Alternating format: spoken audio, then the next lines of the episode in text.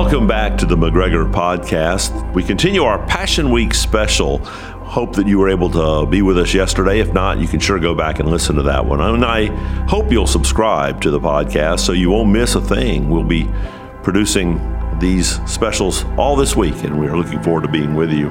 We come now to Tuesday. We're looking at this, this week that is called Passion Week, the week uh, that Jesus spent in Jerusalem prior to going to the cross on Friday.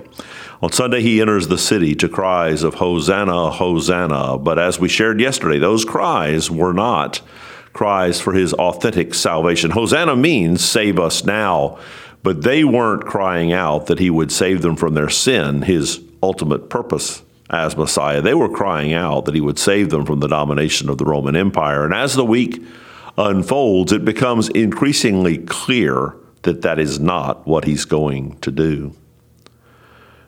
On Tuesday of that week, we have the single most documented day in the entire earthly ministry of Jesus.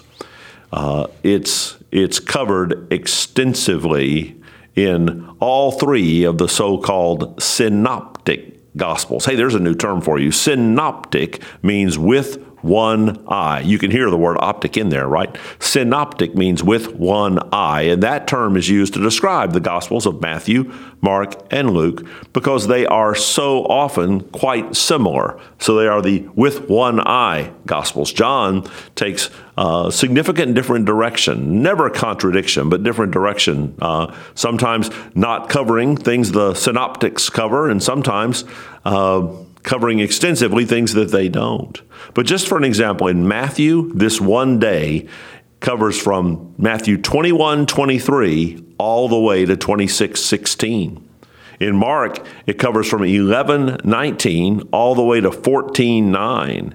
And in Luke, it's from 20 verse 1 to 22 16. So multiple chapters in Matthew, Mark, and Luke. Most of the day, is spent with teaching in the temple. And through that day, he does an extensive, extensive job of teaching. Uh, the day includes the, the teaching in the temple, and then as he departs the city, the uh, great end times message from the side of the Mount of Olives looking back at the city. Some Bible scholars call it the Olivet Discourse. It's not about olives. That's not what Olivet Discourse means. It's about the end of the age, but it was delivered from the Mount of Olives. And then later in the night, there's a there's something we'll talk more about. Well, we'll talk more about tomorrow. But what I want to zero in on is this this moment that is the last thing that happens on this day in the temple. So, for context, think about this. This is Jesus during his three year earthly ministry has time and time again found himself in the temple at Jerusalem. He's worked miracles there. He's taught there. He has encountered his opponents there. There's been a lot of Jesus' earthly ministry that has taken place within the environs of the temple at Jerusalem. This last day of public teaching, he's done a great deal of teaching in the temple, including issuing pretty stinging rebukes of the religious leaders. He is not going to teach publicly in the temple again after Tuesday. This is the grand finale of his temple ministry. So I was curious and decided to do some digging. What's, what are the last moments of Jesus' public teaching ministry in the temple of Jerusalem look like? It's a, it's a brief moment. It's documented in Luke 21 and also Mark 12. And I'm going to look at the Mark 12 version today. Mark chapter 12 beginning in verse, verse 41. It's the last paragraph of Mark 12. And he, that's Jesus, sat down opposite the treasury and watched the people putting money into the offering box. Many rich people put in large sums, and a poor widow came and put in two small copper coins, which make a penny.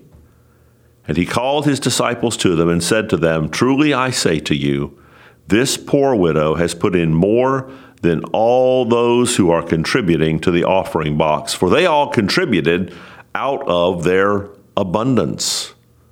But she, out of her poverty, and has put in everything she had, all she had to live on. It's a classic lesson in joyful generosity with the underscore this time on generosity. For some moments, Jesus had sat there and he'd paid attention to the giving.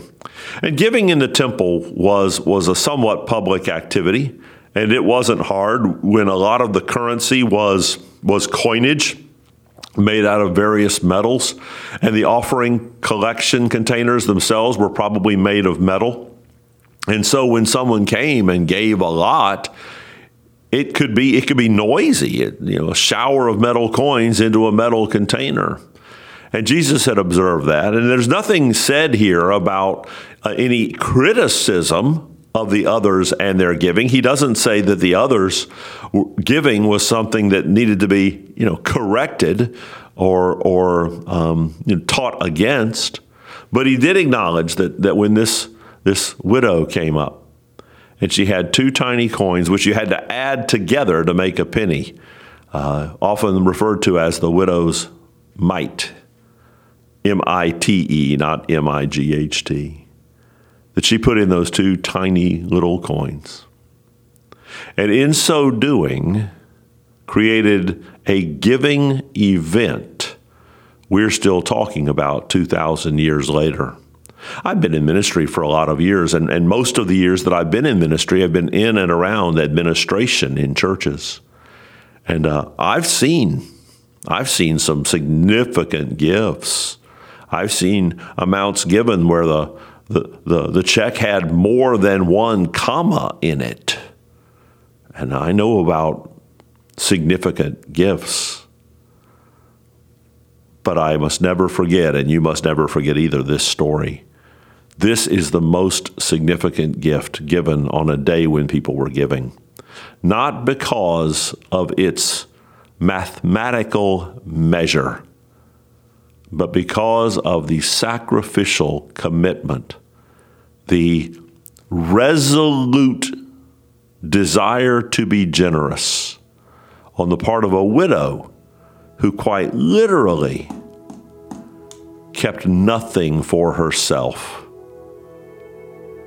didn't know, I suppose, where her next meal would come from if the Lord didn't provide it. It is a it is a dramatic picture of generosity and faith. And it captures the last moment of Jesus' public temple ministry. Hey, thanks for listening today. Um, Think about your own opportunities for generosity and think about what you hold back that you might find major blessing in giving away. Hey, again, I hope you'll subscribe to our McGregor podcast, and certainly I hope you'll be with us tomorrow as we continue our walk through this, this last week before Jesus goes to the cross. Thanks.